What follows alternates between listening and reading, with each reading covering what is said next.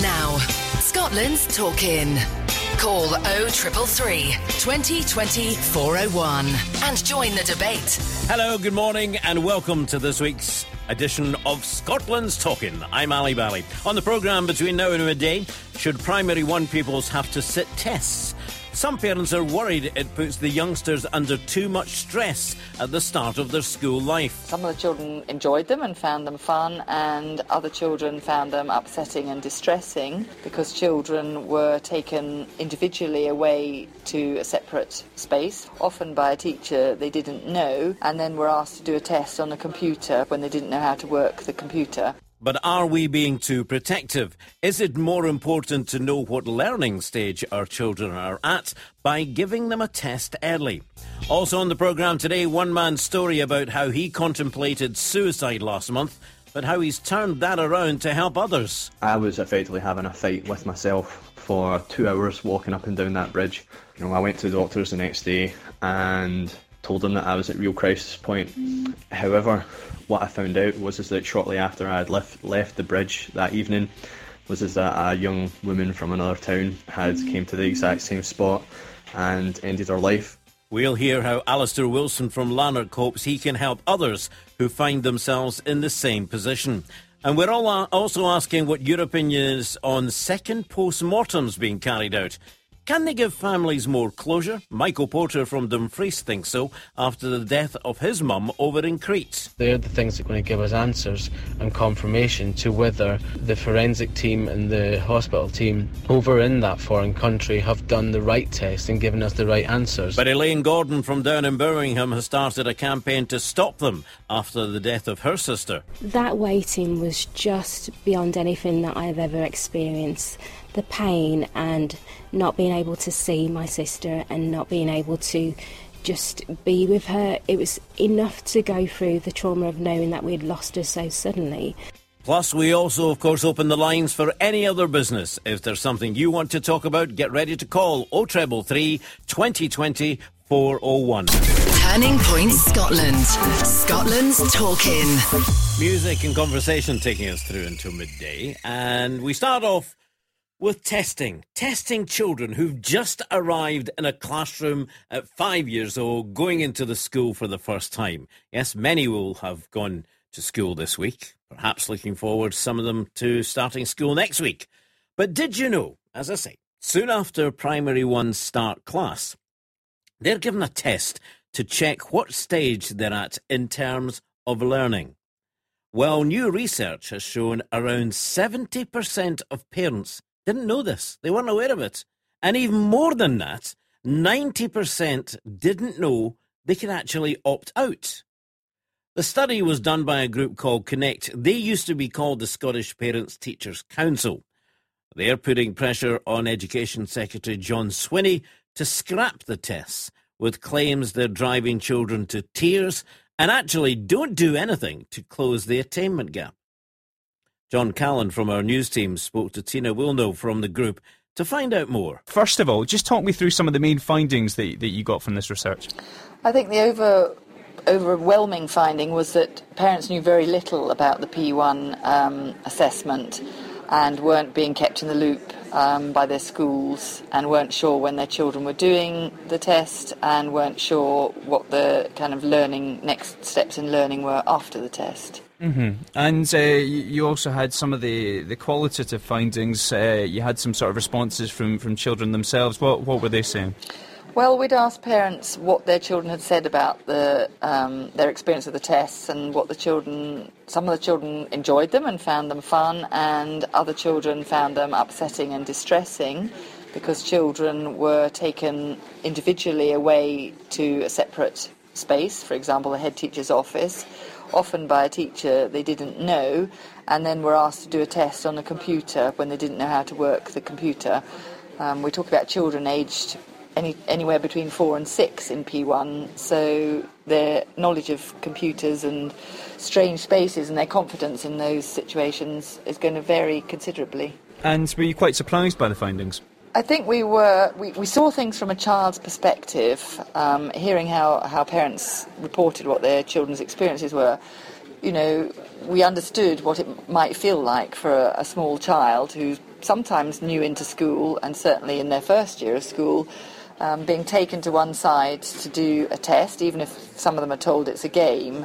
They're kind of separated out from their normal classroom setting, and that gave a real perspective on what their feelings might be.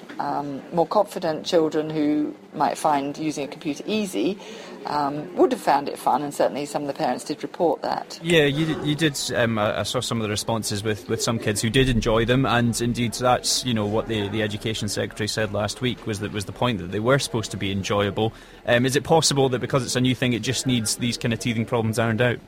I think there's definitely going to be an element of that. I think there is also the assumption that there is internet connectivity to do these tests in classrooms, which I think many schools still don't have access to. I think there's also a lot of pressure on schools and on teachers for children to do well in these, because it's whilst it's a kind of data handling exercise to get a snapshot in time, schools and teachers do feel pressured that they need to be kind of delivering results, and as a result of that they want children to have quiet and to concentrate and to do their best. So you're already kind of formalising the test situation when it is meant to be part of your classroom experience, and maybe everybody does it at once or several children do it at the same time, and that doesn't seem to be happening. We're not entirely sure why.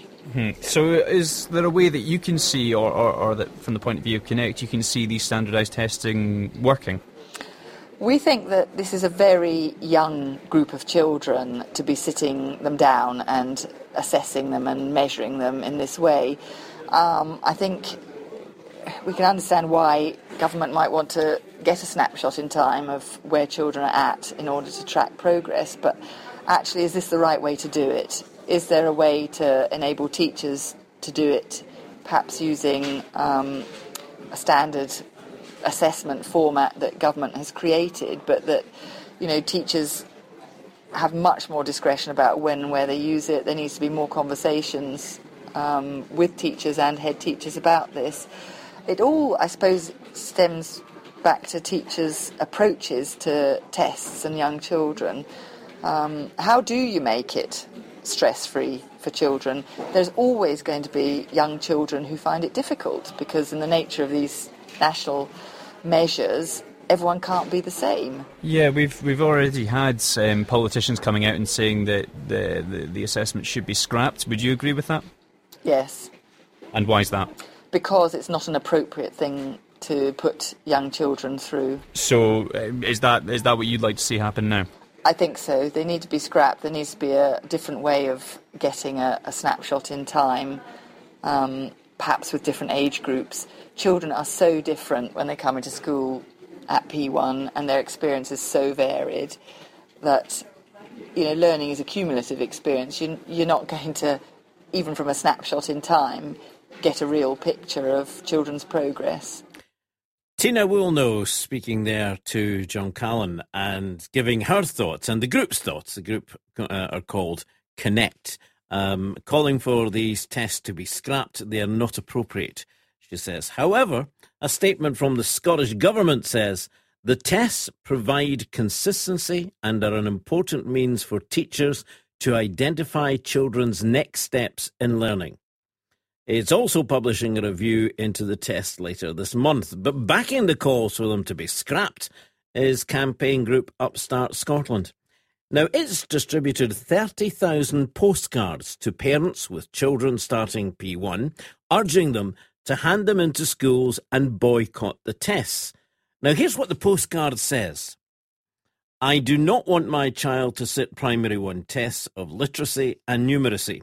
I firmly believe that national standardised assessment of this kind is not developmentally appropriate for young children.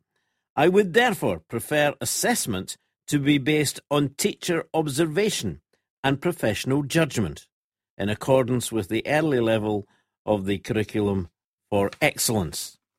So, there's the question then. What do we do here? Would you, if that card came to you, would you sign it? Do you think primary ones have enough stress starting school for the first time without being hit with a test? Or do you think, where's the harm? It is important, surely, to know where your child is at the start of their education so you can help them achieve more. Or perhaps you can see both sides and think, yeah, testing early is important. Perhaps it could be done differently.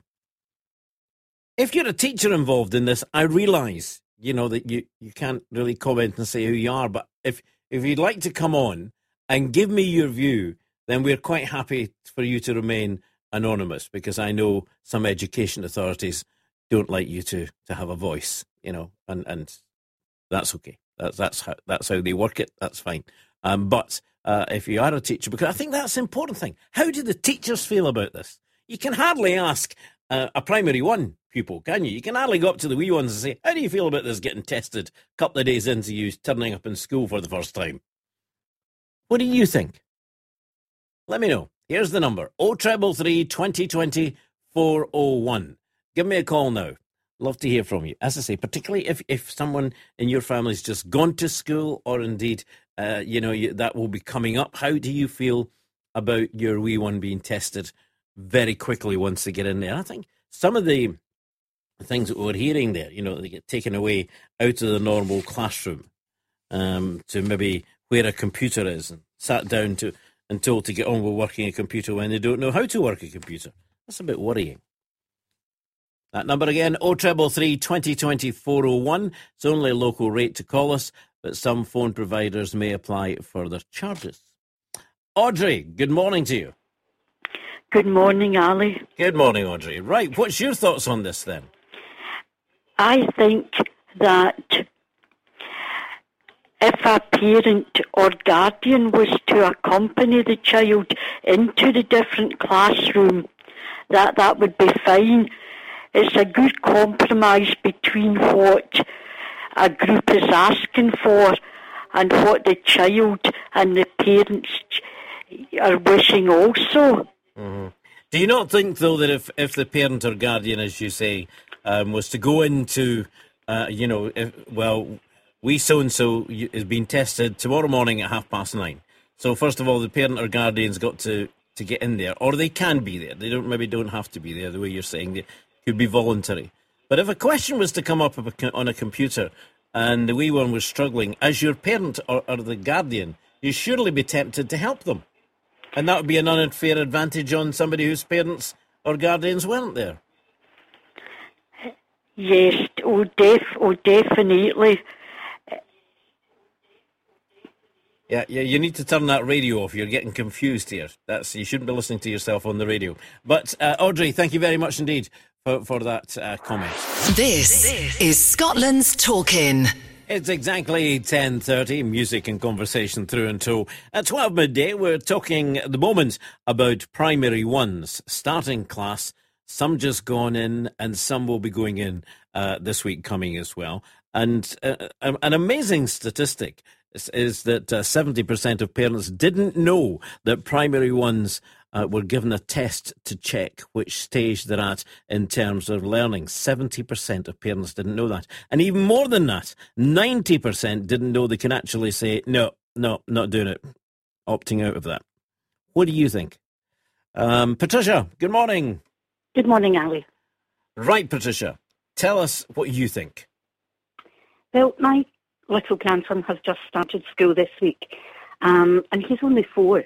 He won't be 5 until the end of November. And I just think it's too much for these young children. Everything's all new. And they've gone to, most of them have gone to nursery, but School is totally different. There's so much for them to learn. There's so much going on. I don't think they need any other pressure.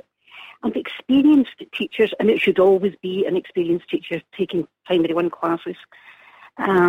Is that not one of the problems, though?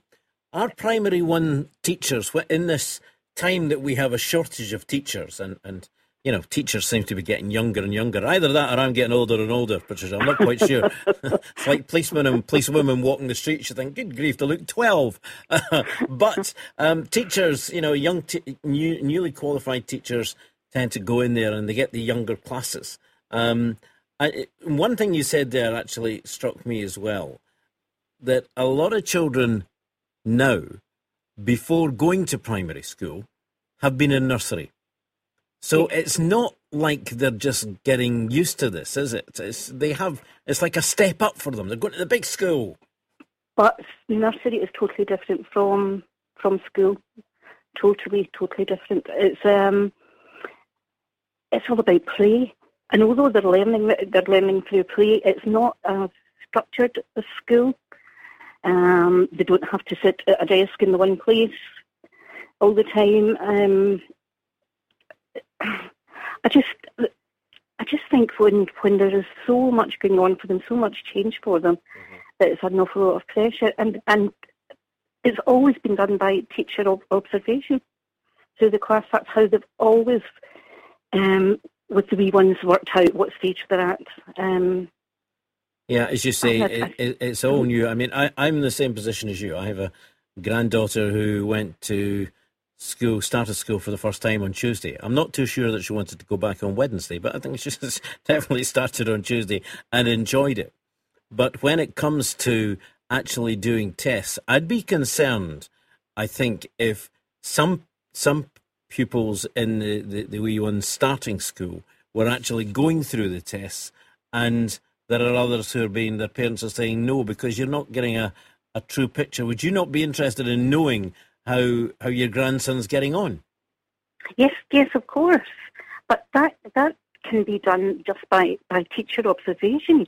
You know, the teacher, she's giving the children out the work sheets or whatever, the words to learn at home, etc. And by observing that and by what they do in school, she or he will know how they're doing and what stage they're at and which children should be grouped together. Mm-hmm. Mm-hmm. I just think putting them under the pressure of testing is an awful lot. So this group, Upstart Scotland, who have sent out 30,000 postcards to parents with children starting primary one, right, as I say, it reads, I do not want my child to sit the primary one test of literacy and numeracy. What would you do? What if you were in the situation, and it wasn't your grandson, it was actually your son right now, would you sign that? Would you say, no, I don't want them to take part? I'm not sure about that either, because then again, you're making the children different. Mm-hmm. Yeah. And I wouldn't be happy about that.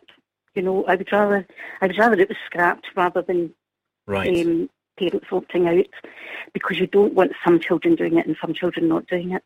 Well, certainly that seems to be the call, isn't it? That it's scrapped rather than some doing it and some don't doing it. I think that's a good point, because they would be different. Some would be getting to do it on the computers and others wouldn't. It would stand them apart, yeah. Yeah. Patricia, thank you very much indeed for coming on. You're welcome, Alice. Thank you. Bye-bye.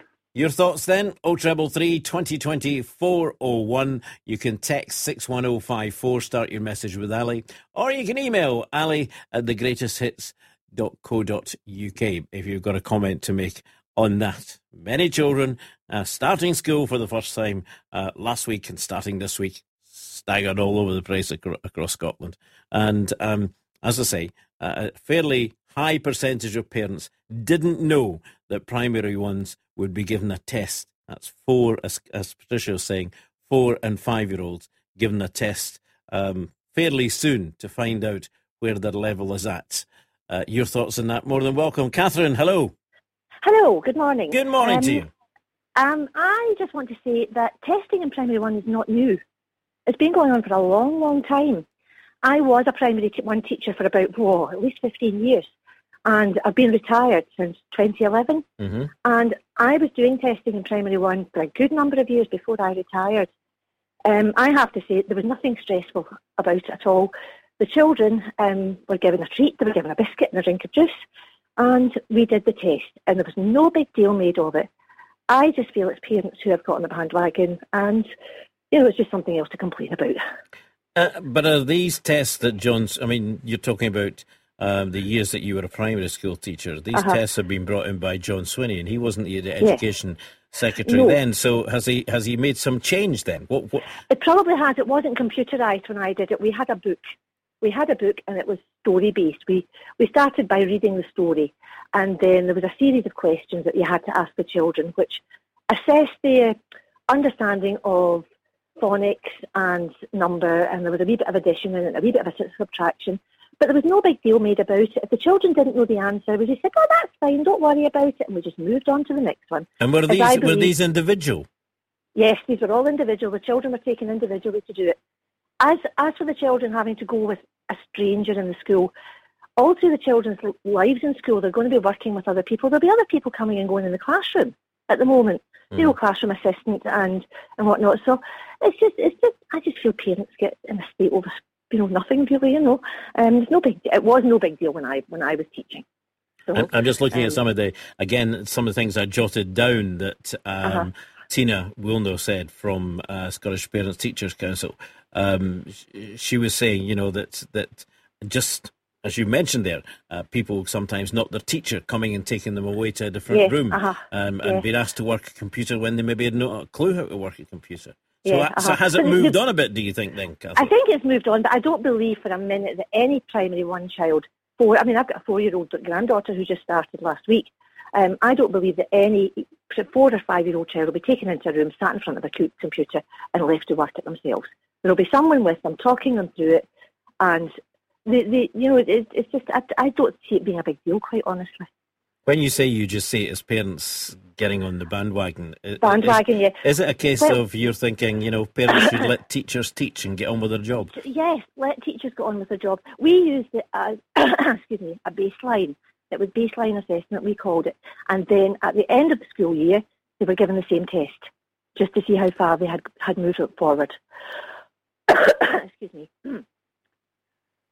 Yeah, I'm taking your point, and, you know, I'm thinking there that we should surely want to know where they are at the beginning, where we are at the middle, and where we are at the end. And where we are at the end, yes. Because that's how you would identify whether not only a child is making good progress, but then again, if it's a child that's been a bit slower, then you can give more attention to. Yes, and you can maybe pick up the children who are going to need that little bit of extra help at the beginning. Mm-hmm. Okay, Catherine, from a point of view of the teacher, thank you very much indeed. Right. Thank you. Okay then. Thank you. Bye-bye. Bye-bye. So there, we'll keep that going if you'd like to comment on that. This is Scotland's Talking. This week in our news bulletins, you may have heard the story of a man from Lanark and how just last month he was contemplating suicide. Dad of 3, Alistair Wilson, was diagnosed with depression as a teenager, and at 31 years old he found himself in crisis at Cartland Bridge, thinking about taking his own life. But he managed to get through it and has now gone back to that spot with messages of hope and support for others in that situation. Our senior reporter Colin Stone spoke to him. So Alistair, just talk me through your story of how you got to where you are today. Well, I suppose start at the beginning. I was diagnosed with depression when I was 17. However, I wasn't really allocated any form of treatment. I was just given a prescription and sent on my merry way. So I never really dealt with it, and it kind of came to catch up with me, you know, the further that I progressed down the line. And I've kind of been battling with it ever since, on and off. So there was an event when I was in my 20s where I had tried to take my own life, and from there it was about trying to just build myself back up, you know, mentally and physically, to try and tackle everything that I was going through. And there was lots of therapies and things in that process that I had tried, some that didn't work, some that did, kind of trial and error. However, over the past kind of couple of years, I have been having a bit of a relapse. So that kind of led me to where I was on the bridge 4 weeks ago now. And what was your hopes and thoughts behind putting these cards on the bridge? Well, it was brought around by quite a sad turn of events. 4 weeks ago, I was on that bridge kind of contemplating why I shouldn't throw myself off. And it's a really bad place to be. So I was effectively having a fight with myself for 2 hours walking up and down that bridge, trying to convince myself that this isn't the way to do it. I did succeed, and you know, I went to the doctors the next day and told them that I was at real crisis point.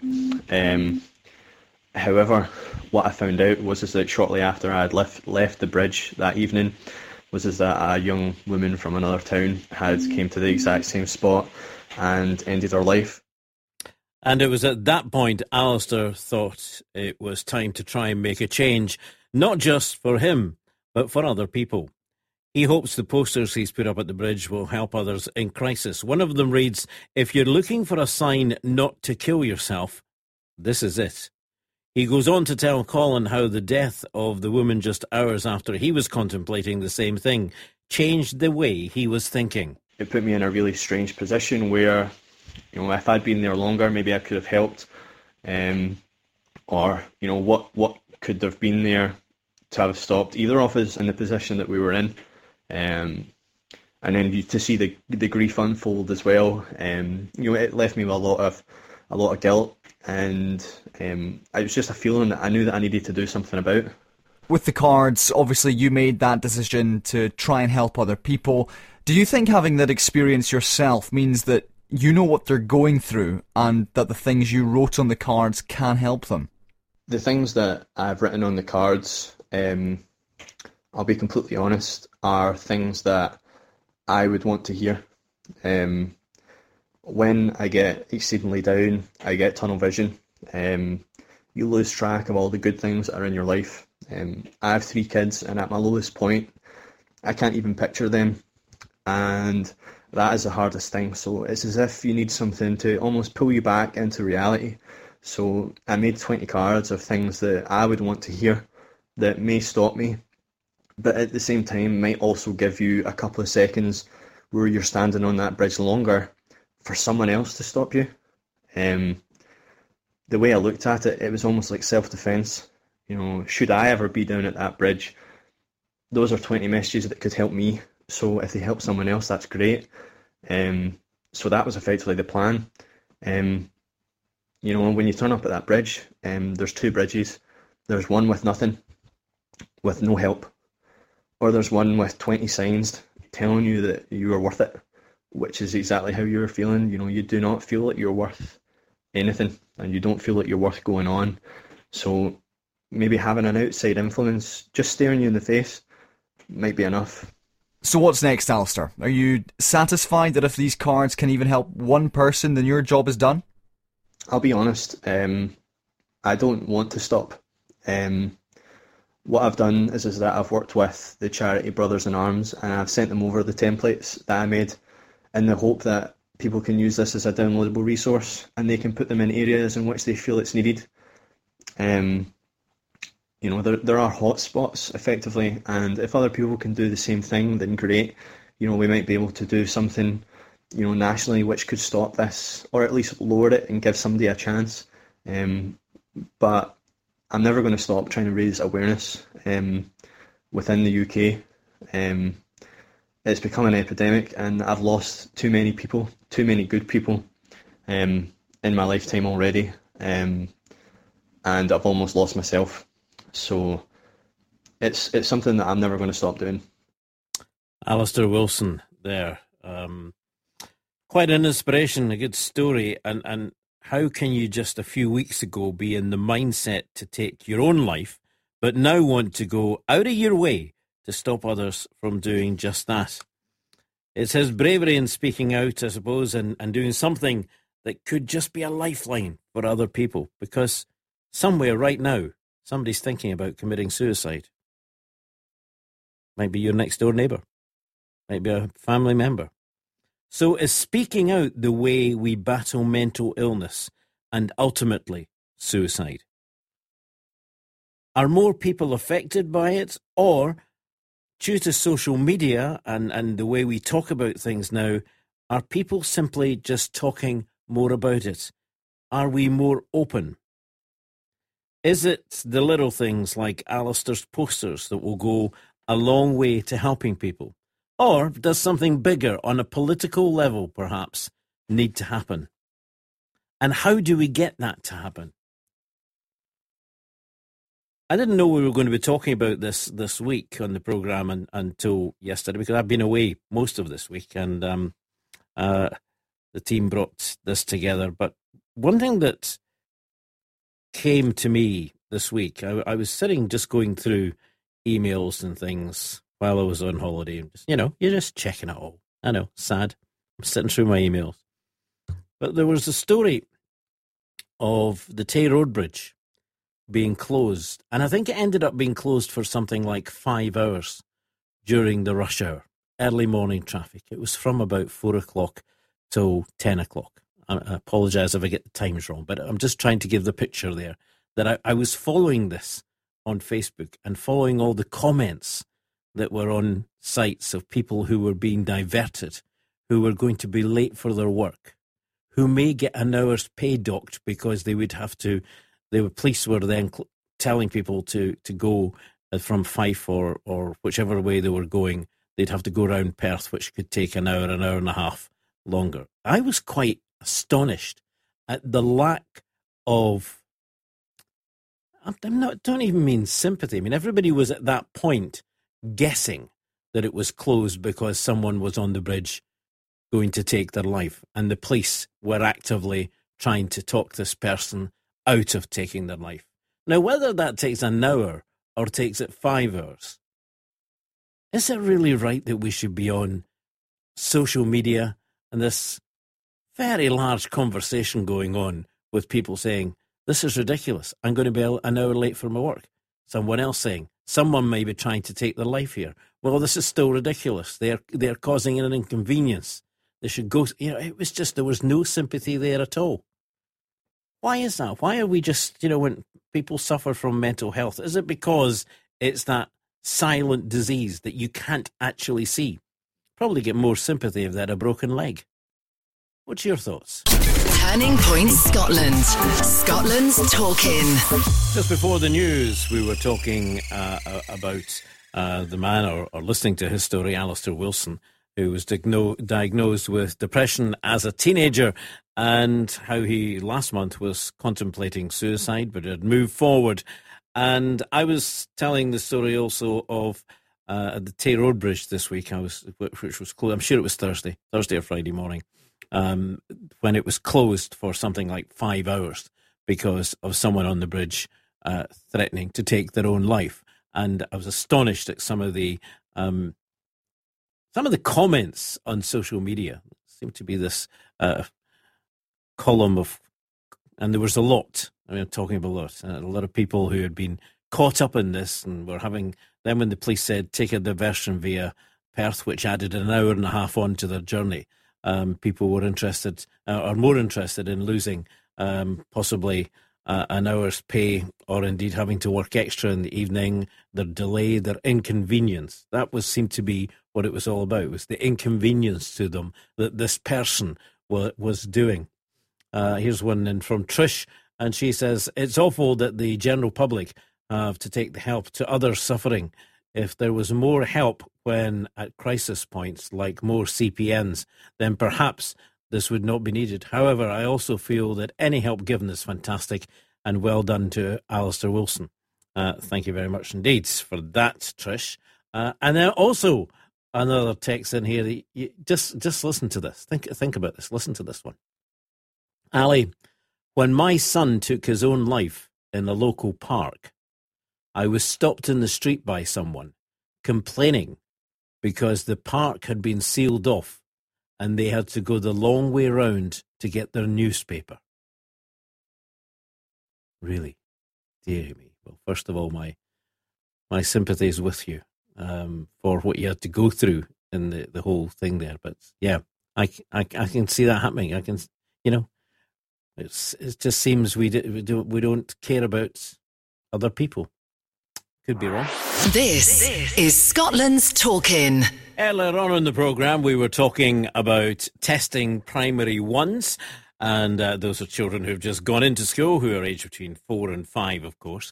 Research shows that 70% of parents didn't know that children that age would be tested, and even more than that, 90% didn't know that they could opt out of it. Elizabeth is in Cooper. Elizabeth, good morning to you. Good morning, good morning. Good morning. Your thoughts on this then? Yes, my thoughts on this. Well, I think it's totally barbaric, and segregating children at such a young age when they've just started school is just absolutely ridiculous. When you start in school is one of the biggest things in a child's life. Mm-hmm. They have to face many things. And they have to learn to, they're put into this massive building with lots and lots of children from a small nursery, say. They have to find their way about. They have to learn to integrate with new children, find who their new friends are, the social skills, various other things. But testing them and segregating them at such a young age is, in my opinion, not a good idea. And it could really turn young children, you know, not want to go back to school because somebody's, you know, say this child can read, this child's not as good at reading. All children develop at different stages. And personally, I believe that it's Mr. Swinney's named person tactics. That's what he's trying out, because he is determined to have this go ahead, even although the court said no, because it was encroaching on people's lives. He seems to be wanting to push it through the back door, doesn't he? He wants to push it through the back door. He's not giving up on this at all. He's not, and it's just crazy. Going against the courts, no one's above the law, so I don't think that he should go against the courts.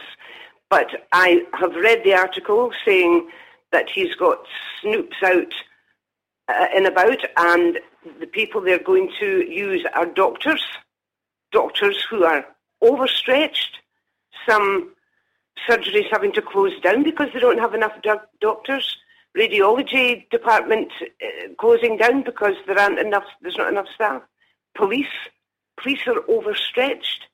It's just ridiculous, and I do believe that this is just another way of the Scottish Government trying to rule children and get them at a young age, and I just do not believe in it at all, and I think it's absolutely disgraceful. And just let the children settle in, just let them find their way. The teacher standing up in a class with a new class, I believe, would be able to know by just talking to a class. You don't have to take them out and test them.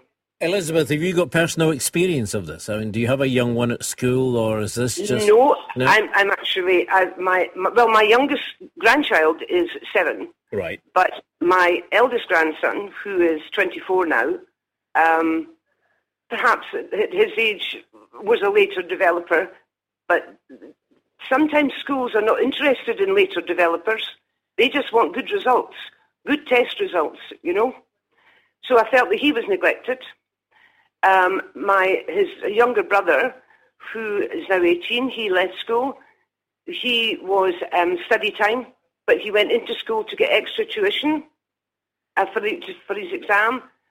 But the teacher that was supposed to come didn't turn up, so there's a letdown again. I'm a great grandmother now, so. You know, I don't have any children. No, but you've got the experience, Elizabeth. I've got the experience. That's it. Yeah. So as far as you're concerned, these primary ones testing should be scrapped. It should be scrapped. I mean, it's they have enough to cope with. That is a lot of pressure to put on from 4 to 5-year-olds. Yeah. A lot of pressure to put, unnecessary pressure, and I believe it is this government who are trying so hard to snoop into from birth to 16-year-olds, trying to snoop into their lives, and it's got to be stopped. They cannot get away with doing that. It is totally, the word I'm looking for, it's wrong. Bullying, it's wrong. Bullying, wrong, yes. It's wrong. It's bullying. It's just not on. There now, I feel so much better. You feel better. You've got it off your chest, Elizabeth. Thank you very much indeed. Thank you. Thank you. You're welcome. Bye-bye. Okay. Bye-bye. Bye. It's a programme that's all about opinions. You can have yours. That's the testing we've been talking about. We've also been talking about suicide this morning, and James, you've got a view. James, good morning to you. Good morning, Ali. Yes, I have. Both my son and daughter suffered from depression to different extents and from different difficulties that they had. But what surprised me was this, the attitude of people. But when my daughter was first depressed, her doctor sat her down and ignored other patients waiting and explained to her that because she didn't have a bandage around it, nobody would understand that she was broken, she was ill. And that was a big thing because, as you say, people don't understand. If you have a broken leg, you have a cast on it. If you have a broken arm, you have a cast on it. If you have a broken head, no one, not even official, understands to the same extent. In my son's case, he had help from friends and family and discovered that exercise helped. And he took up running and marathon running and raised money for charities. And the running created some endorphins in his brain, which helped alleviate the depression pain. So everybody's got a different something that can help them. But it's just getting everyone to understand how depression affects people into dark, deep holes that they definitely need help. And they can look fine, but be very ill. And it must be quite harrowing for someone who is suffering from depression and suffering alone, unable to go and ask for help. That's right. We were lucky. We as a family have always been pretty close. And his mum and I were able to help. His gran was able to help. His friends were able to help both him and my daughter. But for years, some of my daughter's friends just couldn't accept that she was ill, that she had depression, because they would see her on a good day and say, "Oh, you're fine, get on with it," which really she was never fine. I'm sure that many person who's listening this morning who have suffered and maybe still suffering from depression, the worst thing you can say to them, and I'm sure, James, you'll agree, is, for goodness sake, give yourself a shake. I totally agree, Ali. That's the worst thing you can say to anyone. That's just ignoring the problem and making it worse, because these people then, the person suffering then feels worse because they can't give themselves a shake. They're in a place that isn't good. And are your children now in a good place? Or is it something that you have to watch? My son is in a good place, but my daughter can relapse so quickly. You just always have got to keep an eye on her. But she now recognises the symptoms and is able to talk better about it. James, thank you very much indeed for sharing your experiences. Thank you. John, good morning. Good morning, Ali. How are you, my friend? I'm good, thank you. I'm listening to this, Ali, with a big heart. My heart goes out to these people. But I see another line on depression, Ali. I see us living in a country where once upon a time, not that long ago, if you had something needing done, there was always a neighbour or a pal who would come round and say, "I'll give you a hand, I'll help you do that, I'll fix that for you, I'm a plaster, I can do that. What do I owe you? Buy me a pint." The good old days when we were all comrades and all working away and doing our thing. Slowly but surely, this country has taken our time away from us. They have taken away the weekend. They have taken away your time at night to such an extent that every hour, every minute's a prisoner, Ali. Now, I feel this. This is a pressure on me. I'm sure it's a pressure on an awful lot of other people in the country.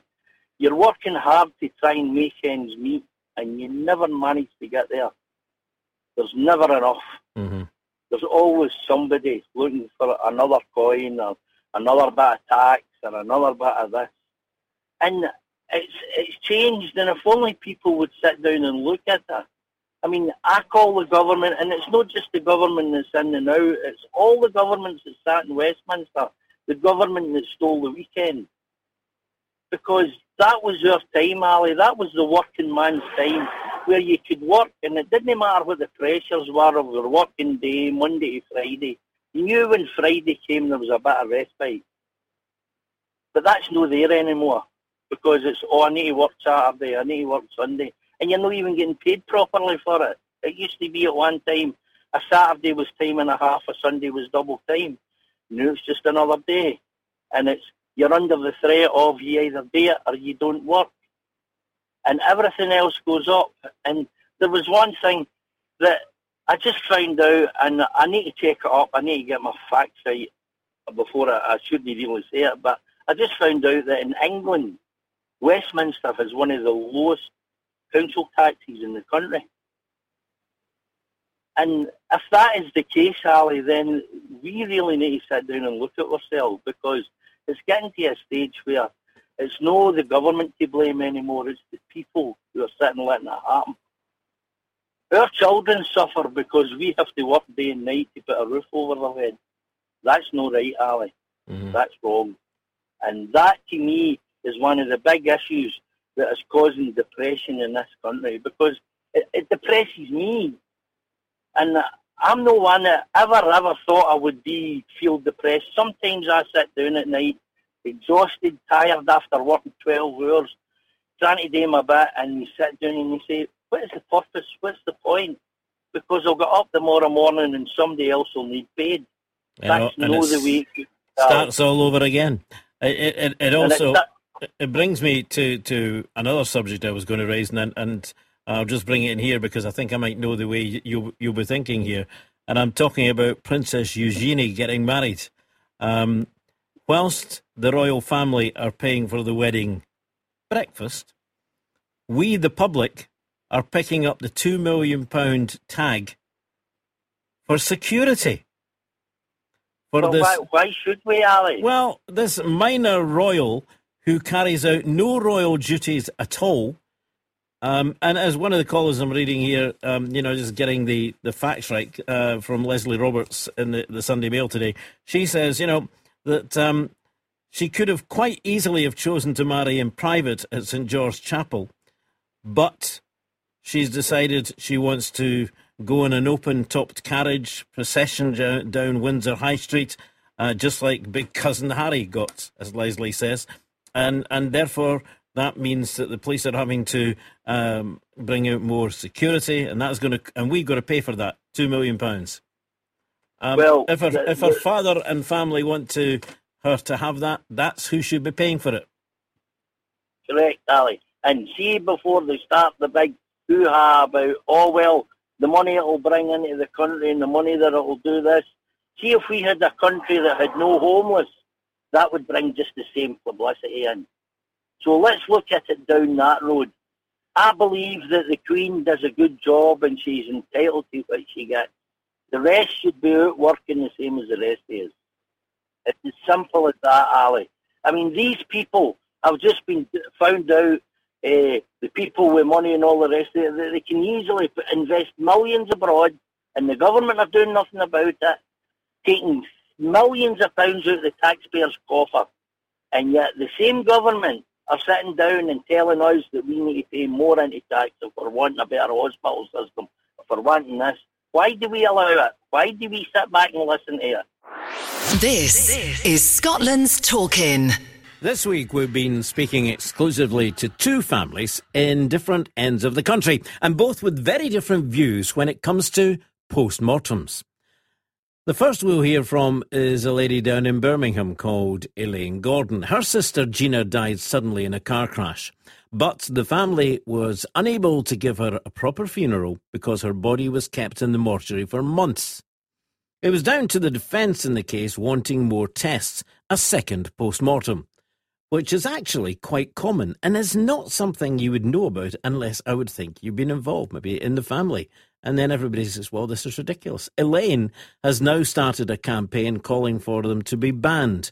Our reporter Megan Jones spoke to her to find out more. So my sister Gina, she was one of my third eldest sister.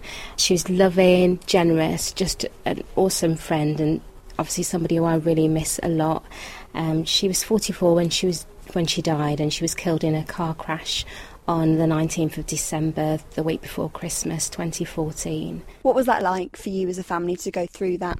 So it was a massive shock. Like, we were just not... I got the phone call when I was at work, and it was just... I can't begin to tell you the pain that just surges through you.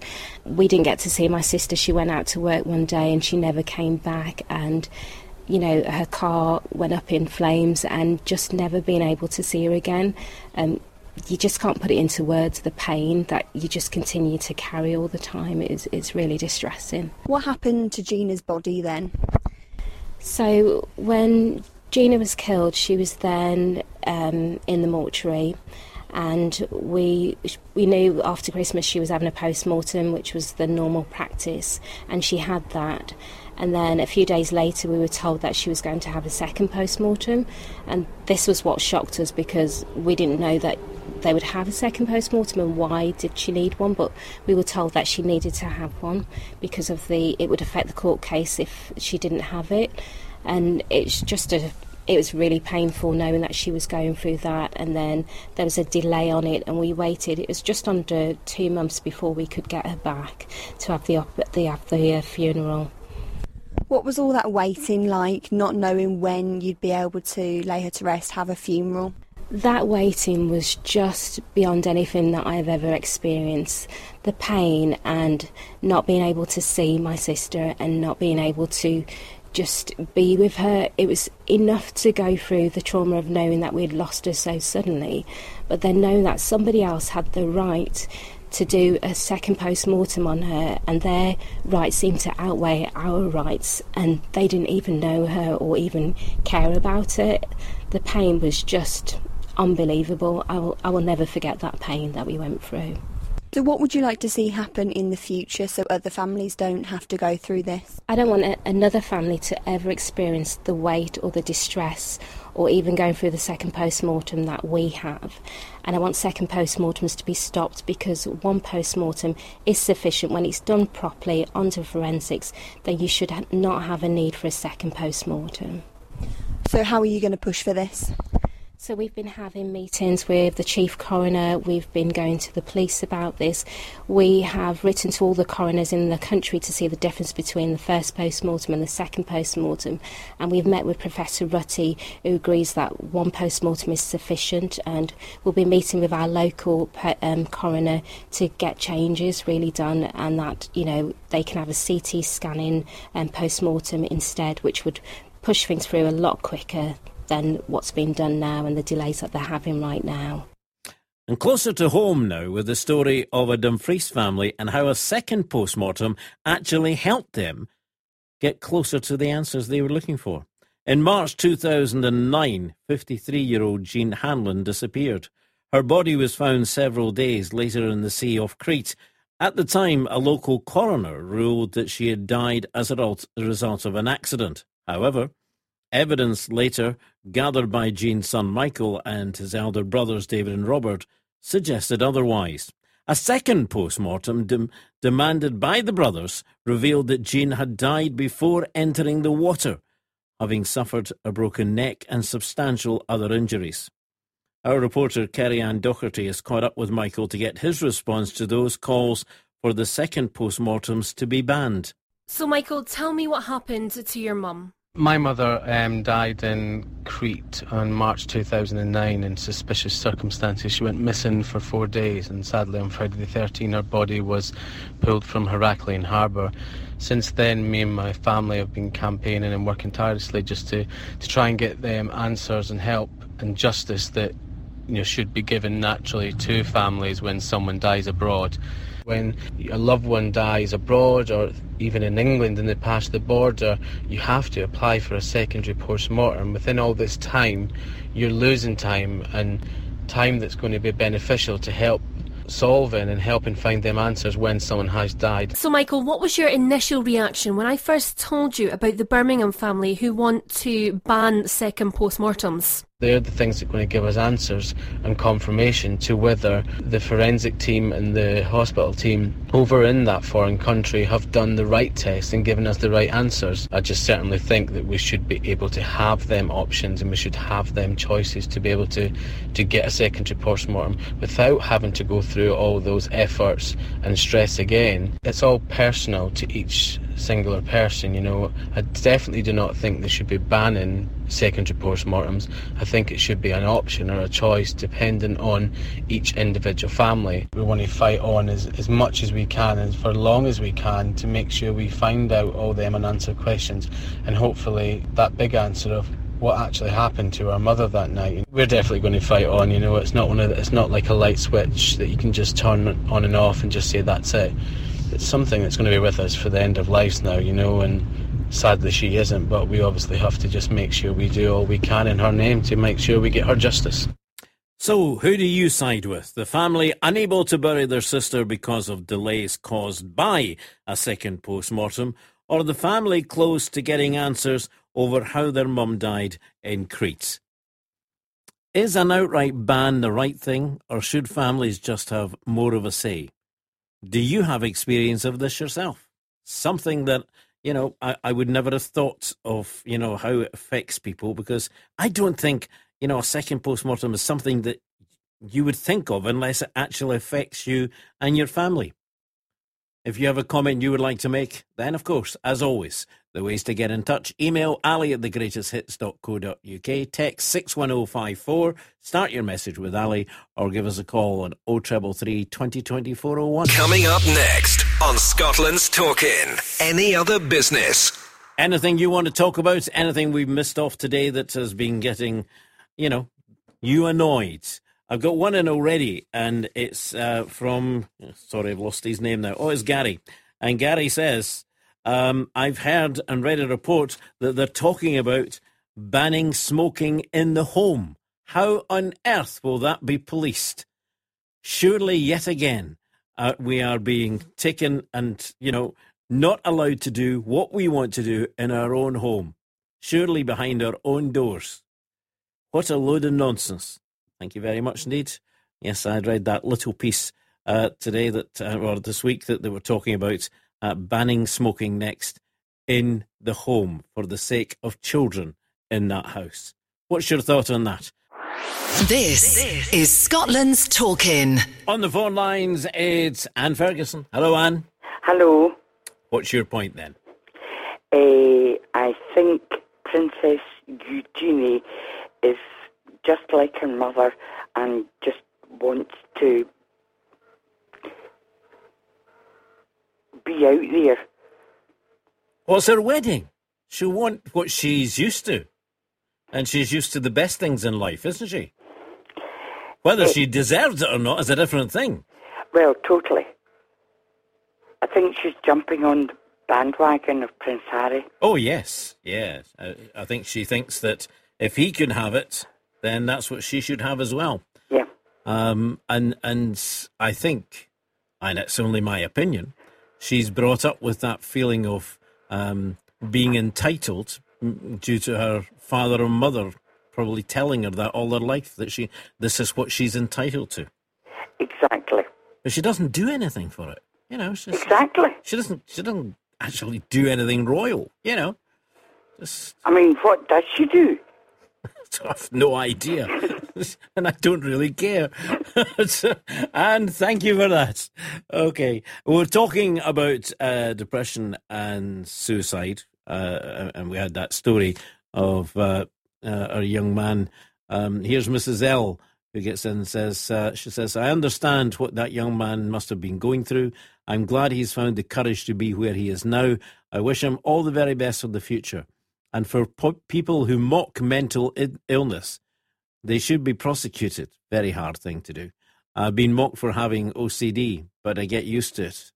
I laugh with them, but it's not nice. Thank you for that.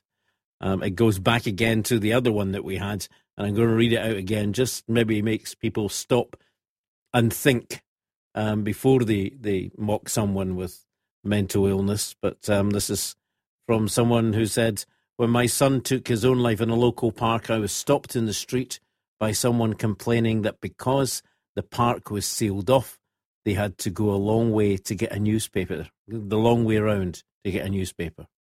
Really. Another one in here that says, Ali, my husband took his own life when my daughter was age 9. When she was at high school, people used to make fun of her because her dad had killed himself. She now suffers from depression, and it's taken her a long time to get over it. Thank you very much indeed for sharing that as well. Here's one from Sheila in Edinburgh. She says, I had severe depression for 8 years. I felt like ending it many a time, but I was lucky I had a good family and doctors that helped me through it. And nobody knows what it's like unless they've suffered it. Really is a cruel disease. That was over 20 years ago. I've never looked back. Thank you for that. The sooner, this one is on the Twitter, the sooner humans of whatever age learn to live with pressure, the better. Oh, this goes back to the, this goes from to the school testing, I see. Right, so they should learn to live with pressure, the sooner the better. It's part of life as long as we respect each other. No, they shouldn't. When will they be kids? Another one on the kids testing. You've heard how they saw themselves get stressed and terrified. They are 5-year-olds, not first-year students. And Sam says, absolutely not, no testing. Let them be children. Let them find themselves first. It's disgraceful. Thank you, Sam. Under any other business, Robert is here. Hello, Robert. I think I spoke to you once a wee back in April. Are you there? Yes, we're listening. On you go. Yes, well, it's about a few weeks ago, Ali. I mind there was two fires. There was one in Edinburgh. It was in a derelict school. Mm-hmm. Yes. Now, I mind I think there had been about 40 firemen had attended to it. Right. Yes, and it was later. It was some teenagers, one about 13 or 14, that had started the fire. Mm-hmm. And also the same week, there had been a fire at a derelict hospital in Glasgow. Right, so what's your point? Well, and this one took 16, and the thing was, it was actually near, the fire was near a hospital, it was up and running. Well, I also had another fire in Edinburgh too, where it was started on the day of 8. I'm just wondering what things are going to be like when they raise the age of criminal responsibility. Right, okay, so you think that, or do you think that the age of responsibility should remain where it is then? Yes, well, I think it should remain where it is. Well, how they deal with it now, Ali? Well, it's a children's hearing, but they still get a criminal record from it. I know eight's maybe a bit of a young age. Right, I think that is a whole, you know, I know this is, Robert, any other business, but I think there's a whole different subject that we could do there on this age responsibility and the whole thing about children's hearing systems, that we could do a whole bit on that, and I'd like to get to find out a wee bit more about it, and then we'll maybe bring it as a subject. But you're concerned about the age of responsibility, particularly when we see those fires that are being set by in the main, some of them that we've found out have been youngsters, teenagers who have been just doing it for something to be done. And as Robert says there, it's also a case of using firemen's time up. So it's an interesting subject. We will come back to that, Robert, I'm quite sure. We also will be talking next week. I've just got a note in here from... a gentleman who's saying that, here it is, got it now, it's Stuart. Thank you, Stuart. He says, surely we should be talking this morning about the new rail increases, the prices on the fares. I see, yes, I agree with you, but to that end, and to find out where our money's going, we have invited the Managing Director of ScotRail to join us, and he will join us on the programme next week to take your calls on the train service that is coming, and the train service that, you know, the better he was on. I was at about 18 months ago, maybe not as long as ago as that. He was on the programme, and he's coming back. So we'll hear about where it's going on, and no doubt he will defend the increases as well. So, Stuart, thank you very much indeed for your thoughts there. So we're almost at the end of the programme. I think that's it. Yes, I'm just being nodded. Don't take any more calls or you're going to run into the news time. Okay. I'm taking note of that. As always, we say thank you very much indeed for your company today and your calls as well. It's very difficult sometimes to get around them all, and we have tried our best today. And I think, again, to those who were calling in serious subjects about suicide. Lots of calls in there, lots of calls in about the children's testing as well. And I still think that these the statistics that we got, 70% of parents didn't know that their wee 4 or 5 year old going into school for the first time would be subject very quickly to a test, and 90% didn't know that they could actually opt out of it. So that's been an interesting one today. In fact, we spoke about that a couple of months ago, and it's interesting that there are even more statistics coming out. But as one grandmother said, she wouldn't like to say, no, I don't want my child to take part in that, because then they would feel that they were perhaps being left out of something. So thanks for that. And thanks also to Alistair Wilson, who was diagnosed with depression as a teenager, found himself in a crisis at Cartland Bridge, thinking of taking his own life last month, but he turned it around and was telling us his story. Lots of comments coming on about that. So once again, through Twitter and through social media, thank you very much indeed for your comments. Sorry, I couldn't get round to them all. I'm Ali Bally, as I say, back with you next Sunday with Scotland's Talking. Thank you to Saul for answering the question, answering the calls, and also looking after Twitter and everything else as well. We shall be back next Sunday, 10 o'clock with Scotland's Talking. Look forward to your company then. Have a good week. Bye-bye. Turning Point Scotland. Scotland's Talking. Like and share us. And come back for the next episode next week.